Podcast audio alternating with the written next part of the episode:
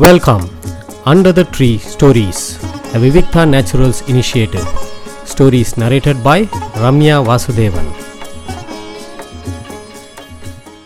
இன்னைக்கு நம்ம பார்க்க போகிறது வந்து குருக்ஷேத்திர போரில் பதினெட்டாவது நாள் கடைசி நாள். இந்த குருக்ஷேத்திர போர் பதினெட்டு நாட்கள் நடந்ததுன்னு நம்ம எல்லாருக்கும் தெரியும். ஒவ்வொரு நாளும் என்னென்ன நடந்தது அப்படிங்கிறதும் பார்த்தோம். இந்த பதினெட்டாவது நாளை வந்து நான் ரெண்டு பாகமாக சொல்ல போகிறேன் முதல் பாகத்தில் என்னெல்லாம் நடந்ததுன்னு பார்க்கலாம். சல்லியனோட தலைமையில் படைகள் அணிவகுத்து போர்க்குளத்துக்குள்ளே நுழைஞ்சது. போர்க்குளத்தில் தொடங்கிய நாள்லேருந்து இப்போ இருக்கிற நாளோட ஒப்பிட்டா ரெண்டு பக்கமும் கணிசமாக படைபலம் குறைஞ்சிருக்கு. ஆனால் உக்ரம் குறையலை. இந்த போர்க்களத்தில் பெரும் பகுதி காலியாகவே இருந்தது. சல்லியனோட தலைமையில் படை படைகள் வந்ததை பார்த்த கிருஷ்ணர் சொன்னார் சல்லியன் ரொம்ப மிக மிகச்சிறந்த வீரர் பீஷ்மர் துரோணர் கர்ணன் போன்றவர்களுக்கு நிகரானவர் அவர் அதனால் யுதிஷ்டா நீ மட்டும்தான் அவரை எதிர்கொள்ள முடியும். அவரை நீ ஜெயிக்க முடியும். உன்னால தான் முடியும்னு கிருஷ்ணர் ஒரு வார்த்தை தர்மரை பார்த்து சொல்கிறார் கிருஷ்ணர் எந்த வார்த்தையும் அனாவசியமாக எப்பயும் பிரகோ பிரயோகிக்க மாட்டார். அவர் அப்படி சொல்லவும் தர்மருக்கு வந்து பெரிய நம்பிக்கை வருது. கிருஷ்ணர் ஒரு விஷயத்தை சொன்னால் அதில் ஆழ்ந்த பொருள் இருக்குங்கிற ரொம்ப தீர்மானமாக நம்பக்கூடிய தர்மர் வந்து சல்லியனை நோக்கி வேகமாக போரிடுறதுக்கு தயாரானார். பயங்கரமான போர். அந்த கடைசி நாளில் ஏகப்பட்ட யானைகளும் குதிரைகளையும் வீழ்த்தி தள்ளிண்டே போயின்னு இருந்தா சல்லியனை கண்டு செதறி ஓட ஆரம்பிச்சது. இப்படி ஒரு வேகம் சல்லியன் நிகழ் நிகழ்த்திய போரில் யாரும் பார்த்ததில்லை. அப்படி ஒரு வேகம். தொடர்ந்து குருக்ஷேத்திர போரில் அந்த பூமியில் ரத்த அபிஷேகம் நடந்ததுன்னு சொல்லலாம். காலாட்பட வீரர்கள் குதிரை வீரர்கள் மன்னர்கள் படைத்தலைவர்கள் எல்லாரும் பேதம் இல்லாமல் உயிரோடு இருக்கும்போது தான் பலவிதமான பேதங்கள். இறந்தப்புறம் யாருக்கும் எந்த பேதமும் இல்லை. ஒவ்வொரு போனத்து பக்கத்துலேயும் ஒவ்வொன்றும் கடந்தது. எல்லாத்துக்கும் ஆத்மா ஒரே மாதிரி தான். இந்த உடம்புங்கிறது ஒரு சட்டை அப்படிங்கிறது அந்த போர்க்களத்தை பார்த்தா தோணும் போல இருக்குது அந்த மாதிரி எல்லாரும் கடந்தாலாம். இன்னொரு பக்கம் திருஷ்டத்யுன்னன் சிகண்டி சாத்தியகி அர்ஜுனன் பீமன் தருமன் நகுலன் சகாதேவன் எல்லாரும் முழு வேகத்தோட போர் பண்ணிட்டு இருந்தா தர்மனுக்கும் சல்யனுக்கும் கடும் போகர் நடந்தது. நகுலன் வந்து சித்திரசேனனையும் சுசர்மனையும் எதிர்த்து சண்டை போட்டா அர்ஜுனன் அஸ்வத்தாமனை மோதி சண்டை போட்டுட்டு இருந்தார். சகாதேவன் சகுனியை எதிர்த்து போரிட்டார். சகாதேவனுக்கு சகுனியை பார்க்கும்போது இன்னும் இன்னும் ஆத்திரம் வந்துட்டே இருக்குது துரியோதனன் வந்து இன்னொரு பக்கம் சண்டை போட்டுன்னு இருந்தார். துரியோதனன் மனசில் வந்து பல விஷயங்கள் தோணிகிட்டே வந்தது. அதுக்கு நடுவில் பாண்டவர்களுக்கும் சில விஷயங்கள் தோணித்து. என்னென்னா பீஷ்மர் தலை தலைமை வகிச்சம்போது இவரை விளக்கிட்டா எப்படியாவது ஜெயிச்சுடலாம் அப்படின்னு நினச்சா. அதே மாதிரி துரோணர் வந்தவுடனே துரோணரை வெற்றி வெற்றி கண்டுட்டா ஜெயிச்சுடலான்னு நினச்சா. அதுக்கப்புறம் கர்ணன் வந்தான். கர்ணன் இறந்துட்டா வெற்றி கிடச்சிடும் அப்படின்னு நினச்சா. கர்ணனும் போயிட்டான். இப்போ சல்லியனோட தலைமையில் நடக்கிற போரை பார்த்தா இந்த போர் லேஸில் முடியாது போல இருக்கே. அப்படிங்கிற எண்ணம் எல்லார் மனசுலேயும் வந்தது. முக்கியமாக அர்ஜுனனுக்கு. அப்போ வந்து அர்ஜுனன் கிருஷ்ணர்கிட்ட புலம்பவே புலம்பிடுறான். கிருஷ்ணா பீஷ்மரோட விலகல் துரியோதனை சிந்திக்க வைக்கும்னு நினச்சேன். அவன் மாறலை. துரோணரோட மறை மறைவாது அவனுக்கு கொஞ்சம் புத்தி கொடுக்கும்னு நினச்சேன். அதுவும் நடக்கலை. கர்ணனோட மரணம் அவனோட மனசை பெருசாக மாற்றும்னு நினச்சேன். ஆனால் அவன்கிட்ட எந்த மாற்றமும் இல்லை. இன்னும் போர் பண்ணிகிட்டே இருக்கான் பாரு. கடைசி வரைக்கும் போராடுது போராடியே ஆகணும்னு அவன் முடிவுக்கு வந்துட்டான். அதனால் இனிமேல் நீ வந்து வேகமாக கிளம்பு. நம்ம எல்லாரையும் ஒட்டு மொத்தமாக அழிக்க வேண்டிதான். அப்படிங் அப்படின்னு முடிவுக்கு வந்துட்டேன் அப்படின்னு சொல்லி அர்ஜுனன் சொல்கிறான் அர்ஜுனனோட குரலில் பயங்கர கோபம் இருந்தது. கிருஷ்ணரும் வேகமாக கௌரவ படையை நோக்கி போகிற செலுத்துகிறார் தேரை செலுத்துகிறார் எஞ்சிருந்த படைப்பிரிவுகள் கூட அர்ஜுனனோட ர ரதம் வந்து அப்படியே பயங்கரமாக வந்திருந்தது. எதிர்ப்பே இல்லாத ஒரு காட்டு ராஜன் போல் முன்னாடி முன்னுக்கு வந்துட்டே இருந்தான் அர்ஜுனன். அவனோட காண்டீபம் எல்லாரையும் பொசிக்கி தள்ளித்து எல்லார் பக்கமும் மரண ஓலங்களும் அலறல் சத்தமும் எல்லாருக்கும் கேட்டுட்டே இருந்தது. கௌரவ படை கொஞ்சம் கொஞ்சமாக பின்வாங்கி ஓட ஆரம்பிச்சுது. அதை பார்த்த சல்லியன் இன்னும் ஆவேசமாக சண்டை போட்டான் சண்டை போட்டுகிட்டே இருக்கும்போது யுதிஷ்டரும் பலமாக தாக்கியிருந்தார். ரெண்டு பக்கமும் ரெண்டு பேருக்கும் நல்ல காயங்கள் ஏற்பட்டுட்டே இருந்தது. அப்போ யுதிஷ்டனுக்கு வந்து கிருஷ்ணர் சொன்ன வார்த்தைகள் திருப்பியும் ஞாபகம் வந்தது. நீதான் சல்லியனை எதிர்க்க முடியும் நீ தான் சல்லியனை ஜெயிக்க முடியுங்கிற வார்த்தை வந்து அவன் காதில் ஒழிச்சுட்டே இருந்தது. வேகமாக கணைகள் போட்டு சல்லியனோட கவசத்தை பிளந்து மார்பை ஊடுருவி அந்த கணை சல்லியனை கொன்னுடுத்து சல்லியன் மாண்டு போனான். அது நடந்தது. அவனை அவனுக்கு அப்புறம் இன்னொரு பக்கம் சல்லியன் இறந்து போகிறான் இன்னொரு பக்கம் சகுனியை வந்து ஓட ஓட விரட்டினான். அப்போ வந்து சகுனியோட மகன். அவன் பேர் என்ன? உலூக்கணை. உலூக்கன்னு பேர். அவனையும் ரொம்ப தாக்கினா சகாதேவன். உலூக்கனோட தலையை மண்ணில் விழச் செய்தான். அதை பார்த்தவொடனே சங் சகுனி இன்னும் வேகமாக சண்டை போட சகுனியை சண்டை போடும்போது தான் சகாதேவனுக்கு பயங்கர ஆத்திரம் வந்தது. இவனால் தானே இந்த பாரத போரே. இவனால் தானே இத்தனை பிரச்சனைகள். இவன் அந்த பகடையை உருட்டி தானே எல்லாரையும் ஏமாத்தினான். துரியோதனை தூண்டி விட்டான். இவனை கொன்னே தீரணும் அப்படின்னு சொல்லிட்டு ரொம்ப கோபமாக சண்டை போடுறார் சகாதேவன்.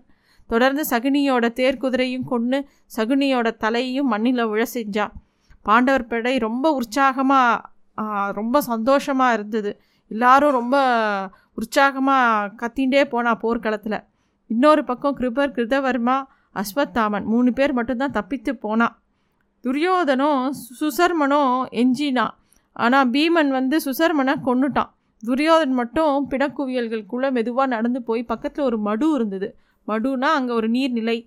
அதுக்கு போகிறான் அங்கே போய் துரியோதனன் வந்து கொஞ்ச நேரம் அந்த நீருக்குள்ளே உட்கார்ந்துட்டுருக்கான் அதுக்கு நடுவில் பாண்டவர்கள் எல்லாரும் எங்கே துரியோதனன் எங்கே துரியோதனன்? அவன் அவனால் தானே இவ்வளோ பெரிய பேர் அழிவு? அவனை கொல்லாமல் விடக்கூடாது என்று எல்லா ம- பாண்டவர்களும் தேடிண்டே இருக்கா துரியோதனை கடைசியில் அவனை அந்த மடுவில் நடுவில் பார்த்தோன்னே துரியோதனா வெள்ளவா? அப்படின்னு சொல்லிட்டு வேகமாக கூப்பிட்றா. பாண்டவர்கள் கிருஷ்ணன் சாத்தியகி திருஷ்டத்யுனன் சிகண்டி எல்லாரும் ஒன்று கூடி வந்திருக்கிறத பார்த்த உடனே எல்லாரும் தன்னை கொல்ல தான் வந்திருக்கா தனக்கு முடிவு காலம் வந்துடுத்து அப்படிங்கிறது துரியோதனுக்கு நன்னா தெரிஞ்சு போச்சு. ஆனால் மனம் கலங்கலை அவன்.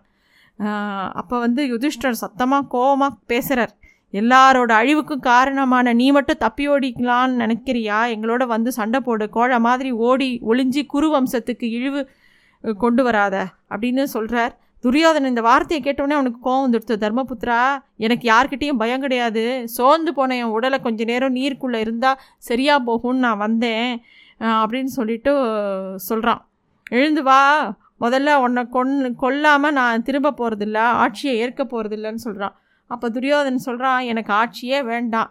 எல்லா நண்பர்களையும் நான் இழந்தாச்சு எல்லா உறவினர்களையும் இழந்தாச்சு. இனிமேல் எனக்கு ஆட்சியில் விருப்பம் இல்லை நீயே வச்சுக்கோ அப்படிங்கிறான் துரியோதனன். அப்போ யுதிஷ்டன் சொல்கிறார் காலம் கடந்து நியாயம் பேசுகிற துரியோதனா ஆட்சி உன்னிட்ட இருக்கும்போது அஞ்சு கிராமம் தான் உன்கிட்ட கேட்டேன். எல்லாத்தையும் இழந்த நிலையில் தானம் செய்ய பார்க்குறியா இப்போ நீ பெரிய இவனாட்டம்? வா உன்னை கொன்னுட்டு அப்புறமா உரிமையை எடுத்துக்கிறேன் அப்படின்னு சொல்கிறார் தர்மர். கோபத்தாலையும் அவமானத்தாலையும் அப்படியே துடிச்சு போகிறான் துரியோதனன். எழுந்து வெளியில் வரான். அப்போ சொல்கிறான் நான் கவசமோ ஆயுதமோ எதுவும் இல்லாமல் இருக்கேன். நீங்கள் எல்லாரும் தேரோட எல்லா ஆயுதத்தோட இருக்கீங்க. யுத்த நியதிப்படி எப்படி போர் செய்கிறதுன்னு கேட்குறான் துரியோதனன். அப்போ யுதிஷ்டருக்கு இன்னும் எரிச்சல் வருது. ஆபத்து வரும்போது தான் உனக்கு தர்ம நியாய தர்ம நியாயம்லாம் நினைவுக்கு வருதோ?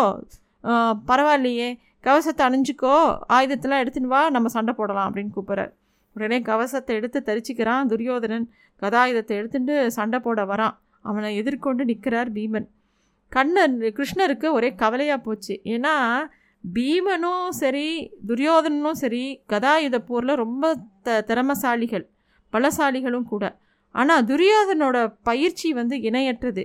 பீமனை விட இன்னும் சிறந்த சண்டை போடுறவன் துரியோதனன். அந்த போரில் மிகவும் சாதுரியமானவன் கூட துரியோதனன். அவனுக்கு எல்லா விதமான விஷயங்களும் அந்த நுணுக்கங்களும் அந்த போரில் தெரியும். நேர்முக போரில் கண்டிப்பாக துரியோதனை ஜெயிக்க முடியாது. ஏதாவது ஒரு தந்திரம் செஞ்சே ஆகணும் அப்படின்னு சொல்லிட்டு கிருஷ்ணர் யோசிக்கிறார். நெடுங்காலமாக மனசில் பகையை வளர்த்துட்டு இருக்கா ரெண்டு பேரும் பீமனும் துரியோதனனும். அது மட்டும் இல்லை எப்படியாவது ரெண்டு பேரும் இந்த ஒரு இடத்துக்காக தான் இத்தனை நாள் காத்துட்டு இருந்தா. அப்போ வந்து அந்த நேரத்தில் அங்கே வந்து பலராமன் வரார். கிருஷ்ணரோட அண்ணாவும் கதாயுத போரில் பீமனுக்கும் துரியோதனுக்கும் குருவும் பலராமன். அவர் வந்து அவரை வந்த உடனே அவ ரெண்டு பேரும் பலராமனை சேவிக்கிறாள் போர் ஆரம்பிக்கணும்னு முடிவுக்கு வரா. குருக்ஷேத்திர போர் தொடங்குறதுக்கு முன்னாடியே நான் யார் பக்கமும் சண்டை போட மாட்டேன் யாருக்கும் உதவ மாட்டேன் அப்படின்னு சொல்லிட்டு தீர்த்த யாத்திரை கிளம்பி போயிடுறார் பலராமன். அப்படிப்பட்டவர் இன்னைக்குன்னு பார்த்து திரும்பி வரார் பலராமனோட வரவு யாருமே எதிர்பார்க்காத ஒரு விஷயம். ஆனால் எல்லாருக்கும் சந்தோஷமாகவும் இருந்தது. பீமனும் துரியோதனும் மோதிக்கொள்ள ஆரம்பிக்கிறா. துரியோதனோட கதாயுதத்தை விட ஒன்றரை மடங்கு பெரிய கதாயுத யுதம் வச்சுட்டு இருந்தார் பீமர். ரெண்டு பேரும் பயங்கரமாக சண்டை போடுறா. கதாயுதம் ஒரு பக்கம் சுழற சுழல்றது மோதுறது பயங்கரமாக நெருப்பு பொறிகள் பறக்கிறது பயங்கரமாக சண்டை போடுறா. சலிக்காமல் சண்டை போடுறா. மின்னும் பின்னும் நகர்ந்து நகர்ந்து சண்டை போடுறா. இடமும் வளமும் ச போய் சண்டை போடுறா. போரோட நுணுக்கங்கள் பயிற்சி அவள் சண்டை போடுற ஒவ்வொரு இடத்துலையும் அவள் ரெண்டு பேரும் ஒத்தருக்கு ஒத்தர் சலைச்சவா இல்லைங்கிறது நன்னா பார்க்குறதுக்கு தெரியறது. அப்போ வந்து போரோட போக்கு கவனிச்சுட்டு இருந்த கிருஷ்ணன் அர்ஜுனரை பார்த்து பார்க்குறான் அர்ஜுனா கதா இதை போரில் துரியோதனை வெற்றி கொள்கிறதுங்கிறது ரொம்ப லேசுப்பட்ட விஷயம் கிடையாது. பீமனை கொல்லணுங்கிறதுக்காகவே இரும்பில் பீமன் மாதிரி ஒரு உருவத்தை செஞ்சு பயிற்சி பண்ணிகிட்டு இருந்தான் இந்த துரியோதனன். அதனால் எப்படியாவது இவனை வந்து தந்திரமாக தான் ஜெயிக்கணும். அப்படிங்கிற ஒரு விஷயத்த கிருஷ்ணர் வந்து அர்ஜுனன் கிட்ட சொல்லின்னு இருக்கும்போதே பீமன் மூர்ச்சித்து கீழே விழறார் அப்போ துரியோதன கதா யுதம் வந்து அப்படியே அவரோட மார்பில் வேகமாக அடிக்க ஓங்குறான். அதுக்குள்ளே பீமன் சுதாரித்து எழுந்து சண்டை போட ஆரம்பிக்கிறான். இப்போ திருப்பியும் சண்டை பெருசாக நடக்கிறது. யார் ஜெயிக்க போகிறா அப்படிங்கிறது எல்லாரும் ஆர்வமாக பார்த்துட்டுருக்கா அப்போ வந்து கிருஷ்ணர் திருப்பி ஞாபகப்படுத்துகிற அர்ஜுனா பீமன் தன்னுடைய ச சபதத்தை நிறைவேற்றினா தான் துரியோதனனை கொல்ல முடியும். மற்றபடி அவனை நேர்முகமாக வெல்ல முடியாது அப்படிங்கிற ஒரு வார்த்தையை அர்ஜுனனுக்கு சொல்லிடுறார். திரௌபதியை அவமதி அவமதிக்கும் போது அப்போ பீமன் ஒரு சபதம் செய்கிறான் திருது திருதராஷ்டிரனோட சபையில். என்ன பண்ணுறான் அப்படின்னா துரியோதனா உன் தொடையை பிளந்து கொள்ள வேண்டாம் உன்னை. துச்சாதனை கொன்று ரத்தம் குடிப்பேன் அப்படின்னு சொன்னான். அதே மாதிரி துச்சாதனை கொண்டுட்டான் இப்போ வந்து துரியோதனுக்கு வந்து தொடையில் அடித்து கொன்னாதான் கொல்ல முடியும். இந்த கதாயுத தர்மப்படி இடுப்புக்கு கீழே அடிக்கக்கூடாது. ஆனால் இந்த விஷயத்த கிருஷ்ணர் ஞாபகப்படுத்தினோடனே அர்ஜுனன் வந்து பீமன் வந்து ஒரு க்ஷணம். அப்படியே திரும்பி அர்ஜுனனை பார்க்க அர்ஜுனன் தன்னோட தொடையை தட்டி காட்டுறான். உடனே வந்து வேகமாக சண்டை போடும்போது இடுப்புக்கு கீழே தொடையில் வேகமாக ஒரு அடி அடிச்சு விட்றான் பீமன். இதை எதிர்பார்க்கவே இல்லை துரியோதனன். துரியோதனன் மயங்கி கீழே விழறான். இதை பார்த்த உடனே எல்லாருக்கும் கோபம் வருது. முத யுதிஷ்டிரன் தான் கத்துறான். பீமா நீ பண்ணுறது ரொம்ப அயோக்கியத்தனம். நீ பண்ணு முத முத நிறுத்து அப்படின்னு சொல்கிறான் பீமா உன்னோட செயலை ரொம்ப நிறுத்து. நீ து யுத்த தர்ம பத் யுத்த தர்மத்தின்படி சண்டை போடலை. துரியோதனம் விழுந்துட்டான். அதோட நிறுத்து அப்படின்னு சொல்லி. ஏன்னா துரியோதனனை வீழ்த்தினப்புறமும் எட்டி உதச்சுட்டே இருக்கான் பீமன். அவனால் அந்த ஆத்திரத்தை தாங்க முடியல. எப்படி துச்சாதனை கொண்டப்புறமும் அந்த ஆத்திரம் தீரலையோ? அந்த மாதிரி துரியோதன் மேலேயும் ஆத்திரம் தீரலை. அப்போ வந்து துரியோதன் நிதானமாக பேசுகிறான் யுதிஷ்டா இன்னும் கொஞ்ச நேரத்தில் காக்கைகளும் கழுகுகளும் நரிகளும் எல்லாம் என்னோட தலையிலேருந்து கால் வரைக்கும் எல்லாம் கொத்தி சாப்பிட போகிறது அந்த மாதிரி இருக்கும்போது பீமனோட கால் என் மேலே பட்டா ஒன்றும் தப்பு இல்லை. எனக்கு எந்த குழப்பமும் இல்லை எந்த கவலையும் இல்லை. ரொம்ப தெளிவான ஞானத்தோடு தான் நான் பேசுகிறேன் அப்படின்னு துரியோதனன் பேசுகிறான் பீமா வா வந்து என்னை எதிர்த்து போராடு அப்படின்னு சொல்லி வேகமாக வரார் பலராமன். அவருக்கு ஒரே ஆத்திரம். அதாவது ரெண்டு பேருமே அவ அவரோட மாணவர்கள் தான். ஒரு எப்படி சொல்லி கொடுத்தோமோ எந்த தர்மப்படி சண்டை போடணுமோ அப்படின்னா போடணும். எப்படி இவன் வந்து தொடைக்கு கீழே அடிக்கலாம் தொடையால் அடிக்கலாம் அப்படின்னு பலராமனுக்கு ஆத்திரமாக வருது. கலப்பியை தூக்கிண்டு பீமனை தாக்க வந்துட்டார். இது யாருமே எதிர்பார்க்கல. பாண்டவர்கள்லாம் பதறி போயிட்டார். பலராமன் வந்து பீமனை தாக்கினா பீமன் தாங்குவானா? பலராமனோட ஆவேசியத்தை பார்த்த கிருஷ்ணர் வந்து வேகமாக வரார் அந்த இடத்துக்கு. பலராமன் கிட்ட சொல்கிறார் இடுப்புக்கு கீழே தாக்கி கொள்வது எந்த தர்மத்தில் சேர்ந்தது? யார் இதை சொன்னது? யுத்த தர்மத்தை மீறிட்டியே பீமா அப்படின்னு அலறினார் பலராமன். அப்போ வந்து கிருஷ்ணர் தான் சொல்கிறார் சமாதானப்படுத்துகிறார் பலராமனை. அண்ணா ஆத்திரப்பட வேண்டாம். உன் தொடைகளை பிளப்பேன் அப்படின்னு சொல்லி பீமன் சபதம் போ போட்டிருக்கான். அது மட்டும் இல்லை மைத்ரேய மகரிஷியோட சாபம் ஒன்று இருக்குது துரியோதனனுக்கு. பீமனால் தொடை பிளக்கப்பட்டு தான் நீ மரணம் அடைவேன்னு சொல்லிட்டு ஒரு சாபம் வேறு கொடுத்துருக்கார். அதனால தான் இந்த மாதிரி ஒரு விஷயம் நடந்தது. நீங்கள் அனாவசியமாக கோபப்பட வேண்டாம் அப்படின்னு சொல்கிறார் அப்பயுமே பலராமன் சொல்கிறார் பீமன் செயல் அதர்மமானது கபட தர்மங்கள் தர்மமாகாது எந்த ஒரு விஷயத்தையும் நீ நியாயப்படுத்த முடியாது. துரியோதன் வீரனாக தான் புகழப்படுவான். ஏன்னா அவன் ரொம்ப நியாயப்படி தான் சண்டை போட்டான். பீமன் நிந்திக்கப்படுவான் இந்த விஷயத்தில் எப்பயுமே. காலங்காலமாக கோபம் அடங்காமல் அப்படியே கத்தின்ண்டே போயிடுறார் பலராமன் அந்த இடத்த விட்டு. எல்லாரும் வந்து ஒவ்வொரு பக்கம் ரொம்ப ஒரு பக்கம் வேதனையாக இருக்குது ஒரு பக்கம் சந்தோஷமாக இருக்குது ஏன்னா துரியோதன் விழுந்துட்டான் அப்படின்னு கேட்டுட்டோம் அப்போ வந்து வ அப்போ கிருஷ்ணர் திருப்பியும் ஒரு வார்த்தை சொல்கிறார் அதர்மத்தை வீழ்த்தும் போது சில தந்திரங்களும் கையாளாகாமல் இருக்க முடியாது. அதர்மமும் அநீதியும் செய்த துரியோதனன் வீழ்த்தப்பட்டான் அப்படிங்கிற ஒரு விஷயத்த சொல்கிறார் அதை கேட்ட உடனே துரியோதனுக்கு ரொம்ப கோவம் வந்துடுத்து அந்த தொடை பிளக்கப்பட்டு அப்படியே உயிர் போகிற நிலையில் இருக்கான் துரியோதரன் அப்போ கூட கிருஷ்ணரை பார்த்து அவனுக்கு அவனுக்கு பஞ்ச பாண்டவர்கள் மேலே கூட ஆத்திரம் இல்லை. அவனுக்கு வந்து கோபம்லாம் கிருஷ்ணர் மேலே தான் அவன் சொல்கிறான் கிருஷ்ணா நீ தான் வஞ்சகம் நிரம்பியவன்.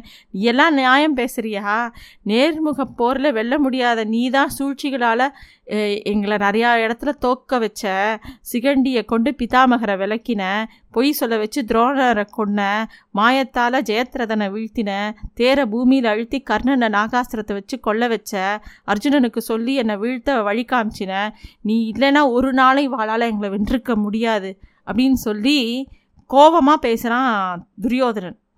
அப்போ வந்து கிருஷ்ணரும் சும்மா விடலை துரியாதனா வாஸ் நான் இது இதெல்லாம் நான் செஞ்சேன் கரெக்டு தான். நான் வந்து இந்த வஞ்சம் செஞ்சேன் நான் அதர்மத்தை நோக்கி போனேன்னா நீ பேசுகிற நீ செய்த அதர்மம் தான் இது எல்லாத்துக்கும் மூல காரணம் பீமனுக்கு விஷத்தை கொடுத்து நதியில் கட்டி போட்ட அரக்கு மாளிகைக்கு தீ வச்ச உத்தமையான பாஞ்சாலியை சபா நடுவில் நிறுத்தி அவமானப்படுத்தினிய. உன்னோட அதர்மங்களெல்லாம் நீ நினச்சி பாரு. கள்ளிப்பயிர் செய்தது ஒன் நீ தான் அந்த மாதிரி தப்பான விஷயங்களை பயிர் செஞ்ச அதோட விளைவு தான் இது எல்லாம் அப்படின்னு சொல்கிறார் கிருஷ்ணர். எல்லாரும் கிளம்பி பாசறையை நோக்கி போகிறா எப்போதும் போர் முடிஞ்சவுடனே கிருஷ்ணர் தான் முதல்ல இறங்குவார். அப்புறம் அர்ஜுனன் இறங்குவான். ஆனால் அன்னைக்கு வந்து கிருஷ்ணர் வந்து அர்ஜுனா நீ முதல்ல இறங்கு அப்படிங்கிறார். காரணம் புரியாத அர்ஜுனன் எதுவும் பேசாமல் கிருஷ்ணர் சொல்கிற எந்த வார்த்தைக்கும் மறு பேச்சாமல் பேச்சு பேசாமல் இறங்குறான் அர்ஜுனன். அதுக்கப்புறம் கிருஷ்ணர் தாவி குதிக்கிறார் தேரை விட்டு. மறுகணம் அந்த தேரோட கொடியிலேருந்து மாருதி மறைஞ்சு போயிடுறார். மறுகணம் குபீர்னு தீ பற்றி அப்படியே எரியறது அந்த ரதம். அர்ஜுனன் அதிர்ந்து போயிடுறான். அப்போ வந்து கிருஷ்ணர் சொல்கிறார் என்ன பார்க்குற அர்ஜுனா? பீஷ்மர் துரோணர் கர்ணன் எல்லாரும் செலுத்திய திவ்யாஸ்திரங்களோட விளைவு இது. இவ்வளோ நாள் அதை நான் கட்டுப்படுத்திட்டு இருந்தேன். போர் முடிஞ்சுடுத்தோ. இனிமேல் அஸ்திரங்கள் எல்லாம் தேர அழிச்சிடும். அதனால தான் உன்னை இறங்க சொன்னேன் அப்படிங்கிறார். அன்றைக்கி ராத்திரி இன்னொரு விஷயத்தையும் சொல்லார் யாரும் நம்மெல்லாம் பாசறையில் படுக்க வேண்டாம். வெளியில் போய் படுத்துக்கலாம் அப்படிங்கிற ஒரு விஷயத்த கிருஷ்ணர் சொல்கிறார் பாண்டவர்களோடு சேர்ந்து சாத்தியகியும் அவரோடைய போயிடுறா. அதே சமயத்தில் இன்னொரு பக்கம் கோபத்தில் கொந்தளிச்சுன்னு இருக்கான் அஸ்வத்தாமன். கிருப்பர் கிருத்தவர்மன் ரெண்டு பேரும் அவனையே பார்த்துட்டு இருக்கா. தொட தொடை பிளக்கப்பட்டு கிடந்த துரியோதனை அப்போ தான் இப்போ மூணு பேரும் பார்த்துட்டு வந்திருக்கா. பாண்டவர்கள் பெற்றுள்ள வெற்றி அதர்மத்தால் உண்டானது அப்படின்னு சொல்லி அதை அவன் ரொம்ப சந்தோஷமாக அனுபவிக்கவே கூடாது. நம்ம எத்தனை பேரை இழந்திருக்கோம். அதுக்கு சமமாக அவ்வாளும் படைகளை இழந்தாலும் பாஞ்சாலர்களையும் கொன்று குவிக்கணும் அப்படின்னு சொல்லி அஸ்வத்தாமன் ஆத்திரப்பட்டுட்டே இருக்கான். ராத்திரி வேளை குருட்சேத்திரத்தை அடு பக்கத்தில் இருக்கிற ஒரு பெரிய காட்டுக்கு நடுவில் ஒரு மரத்துக்கடியில் அஸ்வத்தாமன் படுத்துட்டு இருக்கான். அவனுக்கு தூக்கமே வரல. என்ன பண்ணுறதுன்னு தெரியல. எல்லா பக்கமும் பறவைகளும் மரண ஓலங்களும் எல்லா பக்கமும் என்ன எல்லா பக்கமும் சத்தம் கேட்டுகிட்டே இருக்குது அஸ்வத்தாமனுக்கு திடீர்னு ஒரு யோசனை தோன்றுறது வேகமாக கிருபரையும் கிருப கிருத்தவர்மனையும் எழுப்புறான் வாங்க நம்ம பாண்டவர்களை கொண்டுடலாம் அப்படின்றான் இன்னும் இந்த ராத்திரிலையா வேண்டாம் காத்தால விடிஞ்சப்புறம் போரிடலாம் அப்படிங்கிறார் கிருப்பர். அதெல்லாம் வந்து எதிரிகள் வந்து கொஞ்சம் அயர்ந்து இருக்கும்போதே நம்ம கொன்றுடணும் பாண்டவர்கள் செஞ்ச அதர்மத்தை விடவா நம்ம கண்டிப்பாக அவளை கொன்னே தீரணும் அப்படின்னு சொல்லிட்டு அஸ்வத்தாமன் வேகமாக கிளம்பி போகிறான் இவா ரெண்டு பேருக்கும் மனசு இல்லாமையும் மனசு இல்லை இருந்தாலும் அஸ்வத்தாமனோட பின்தொடர்ந்து போகிறா அப்போ வந்து அந்த பாசறை வாசலில் பாண்டவர்கள் எங்கே தங்கியிருப்பாளோ அந்த பாசறை வாசலில் நான் மட்டும் உள்ளே போகிறேன் நீங்கள்லாம் வெளியில் இருங்கோ. யாராவது வெளியில் தப்பி வந்தால் அவளை கொண்டுடுங்கோ அப்படின்னு சொல்லிட்டு அவன் மட்டும் அஸ்வத்தாவன் மட்டும் உள்ளே பிரவேசிக்கிறான். அங்கே திருஷ்டத்திம்னன் தூங்கின்னு இருக்கான். அவனை எட்டி உதச்சி விழிச்சு வி உடனே அவனோட கழுத்தில் வில்லோட நாணை மாட்டி இறுக்கி கட்டுறான். அப்போ வந்து சொல்கிறான் நீ ஒரு அற்ப பதர்டா. குருவை கொன்றவனுக்கு நல்ல உலகம் கூட கிடைக்காது. ஒரு ஆயுதத்தால் கூட நீ மரணிக்கக்கூடாதுடா நீ அதுக்கு கூட தகுதி இல்லாதவன் சொல்லி அந்த நானாலே அவனை கொண்டு விடுறான் திருஷ்டித்துண்ணனை திருஷ்டித்துண்ணன் அலற அலறலை கேட்டு அங்கே இருக்கிறவா எல்லாரும் எழுந்துக்கிறா. எல்லா வீரர்களும் இங்கேயும் அங்கேயும் ஓடுறா. தூங்கி இருந்த மன்னவர்கள் மன்னர்கள் யானைகள் குதிரைகள் எல்லாரும் கலாட்படைகள் எல்லாரும் எழுந்து அங்கேயும் இங்கேயும் ஓடுறான் அங்கே நடந்த ஒரு குழப்பத்தில் பாய்ந்து வந்து திரௌபதியோட புதல்வர்கள் அஞ்சு பேரையும் வெட்டி வீழ்த்துறான் அஸ்வத்தாமன். பீஷ்மரை கொன்ற சிகண்டி சிகண்டியும் கொண்டுடுறான் பாண்டவர்களோட நண்பர்கள் உறவினர்கள் பாஞ்சாலர்கள் அந்த பாசறையில் இருந்த அத்தனை பேரையும் துரத்தி துரத்தி வெட்டி சாய்க்கிறான் அஸ்வத்தாமன். இன்னொரு பக்கம் கிருப்பராலையும் கிருத்தவர்மனாலையும் நிறைய பேர் கொல்லப்பட்டான். அப்படியே ம பண்ணிட்டு வேகமாக துரியோதனன் நோக்கி போகிறான் மரண தருவாயில் இருக்கான் துரியோதனன். அஸ்வத்தாமன் சொல்கிறான் துரியோதனா பாண்டவர் படை முத்திலும் அழிக்கப்பட்டிருத்தோ திருஷ்டித்தும்னன் சிகண்டி திரௌபதியோட பு புதல்வர்கள் பாஞ்சாலர்கள் எல்லாருமே இறந்து போயிட்டா?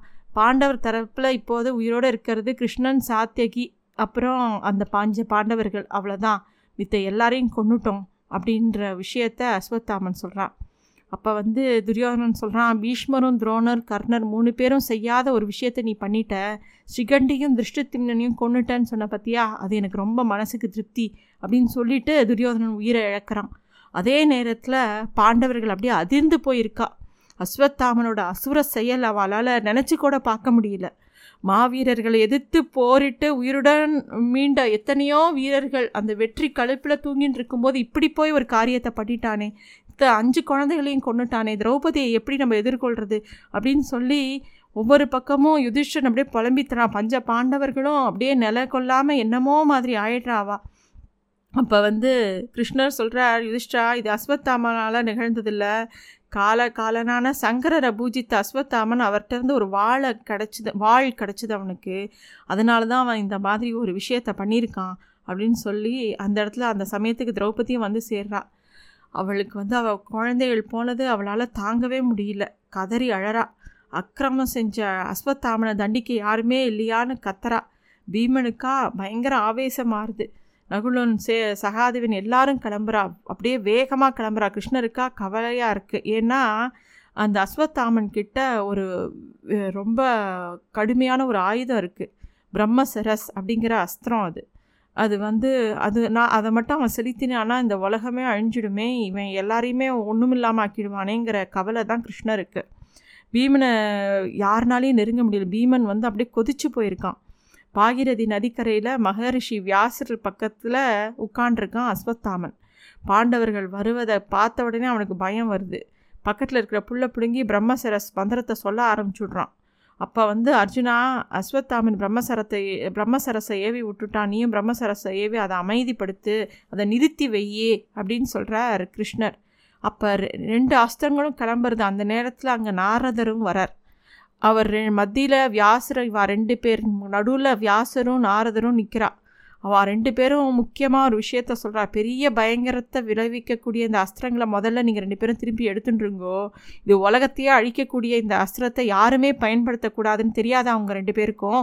அப்படின்னு சத்தம் போடுறான் அர்ஜுனன் தன்னோட அஸ்திரத்தை திரும்பி வாங்கிடுறான். அஸ்வத்தாமனால் முடியல. அதை திரும்பி வாங்கிக்க. அதுதான் போய் அபிமன்யுவோட வயத்தில் இருக்கக்கூடிய உதிரையோட கர்ப்பத்தில் போய் விழருது அதுக்கு எந்த பாதிப்பும் வரக்கூடாதுன்னா கிருஷ்ணர் அதை காக்கிறார். அந்த குழந்தை தான் பரீட்சித்து பிற்காலத்தில். அப்புறம் அஸ்வத்தாவனோட தலையில் இருந்த மணியை பறிச்சுண்டு அவனை கொல்லாமல் விட்டுட்டு வந்துடுறா. திரௌமதி திரௌபதி ஒரு மாதிரி சமாதானம் ஆறா. போரோட கொடுமையால் பல பெண்கள் வாழ்க்கையை இழந்திருக்கா. எல்லாரோட அழு குரல்கள் குரல்கள் எல்லா பக்கமும் ஒழிச்சுட்டே இருக்குது சில பேர் அவளோட அப்பா மகன் கணவன் பேரன் எல்லாரையும் பறி கொடுத்துட்டு கதறின்னு இருக்கா மன்னர் திருதராஷ்டனும் காந்தாரியும் துக்கத்தில் ரொம்ப ஆழ்ந்து போயிருக்கா. அவளுக்கு நூறு குழந்தைகளும் செத்து போச்சு. கிருஷ்ணர் வந்து அப்போ வந்து பாண்டவருக்கு ப பாண்டவர்களுக்கு ரொம்ப பயம். எப்படி திருதராஷ்டனையும் காந்தாரியும் எதிர்கொள்கிறதுன்னு அவள் பயந்து போயிருக்கா. அப்போ கிருஷ்ணர் பேசுகிறார் திருதராஷ்டனை பார்த்து மன்னவா நீ எங்கள் மேலே திணிக்கப்பட்ட யுத்தத்தினால தான் இந்த மாதிரி சண்டை போட்டோம். பாண்டவர்கள் வந்து வேறு வழி இல்லாமல் தான் வெற்றி பெற்றார்கள். அவள் வந்து வேறு வழி இல்லாமல் தான் சண்டை போட்டாள் அதனால் நீங்கள் மன்னிச்சு வாளுக்கெலாம் ஆசை கூறணும்னு கிருஷ்ணர் சொல்கிறார் கிருஷ்ணரோட சொற்கள் தின திருதராஷ்டனை கொஞ்சம் சமாதானப்படுத்தினாலும் எல்லாருக்கும் ஆசீர்வாதம் பண்ணுறார் க கட்டின்ட்டு. இதோ வந்திருக்கான் பீமன்கும்போது மட்டும்தான் திருதராஷ்டனுக்கு ரொம்ப ஆத்திரம் வருது. அதை பார்த்த கிருஷ்ணர் வந்து பீமனுக்கு பதிலாக ஒரு பதுமையை வந்து ஒரு பொம்மையை வந்து அனுப்புகிறார் அதை இறுக்கி கட்டி அப்படியே ஆத்திரத்திலேயே திருதராஷ்டனும் அதை அப்படியே பொடி பொடி ஆக்கிடுறார் அப்புறமா அந்த ஆத்திரம் தீர்ந்த உடனே அழறார் திருதராஷ்டன் ஐயோ என் குழந்தைய பீமனை நான் கொண்டுட்டேனே என் ஆத்திரம் வந்து அப்படி வெளிப்பட்டுருத்தே அப்படின்ன உடனே கிருஷ்ணர் சொல்கிறார் எனக்கு தெரியும் உங்களுக்கு இவ்வளோ ஆத்திரம் இருக்குன்ட்டு. அதனால தான் நாங்கள் வந்து ஒரு பதுமையை தான் அனுப்பினோம். இதோ இருக்கான் பீமன் நீங்கள் வந்து கோவத்தை தவிர்த்துட்டு இவனுக்கு ஆசீர்வாதம் பண்ணணும்னு உடனே திருதராஷ்டன் பீமனுக்கும் ஆசீர்வாதம் பண்ணுறார் அப்போது வந்து காந்தாரி திருதராஷ்டனோட மனைவியான காந்தாரி பாண்டவர்களை கோவிச்சிக்கவே இல்லை. ஆனால் கிருஷ்ணர் மேலே தான் அவளுக்கு ரொம்ப ஆத்திரம். அவள் சொல்கிறா என்னுடைய வம்சம் அழிஞ்சது போல் உன்னுடைய வம்சமும் அழியும் அழிஞ்சு போயிடும் கிருஷ்ணா அப்படின்னு கிருஷ்ணரை பார்த்து பெரிய சாபத்தை விடுறா. கிருஷ்ணரும் அதை புரிஞ்சுக்கிறார். அவர் வந்து உங்கள் விருப்பப்படியே ஆகட்டும். ஆனால் நீங்கள் பெற்றிருக்கிற சக்தி இருக்கு இல்லையா? இந்த சாபத்து மூலமாக அதை நீ இழந்துட்ட அப்படிங்கிற ஒரு விஷயத்தையும் கிருஷ்ணர் சொல்கிறார் இதெல்லாம் வந்து மீதி என்ன நடந்ததுங்கிறது குருக்ஷேத்திர போர் பதினெட்டாவது நாளில் பாக்கி என்ன நடந்ததுங்கிறது அடுத்த இதில் பார்க்கலாம். நன்றி. Thanks for listening to Stories Under the Tree, a Vivikta Naturals initiative.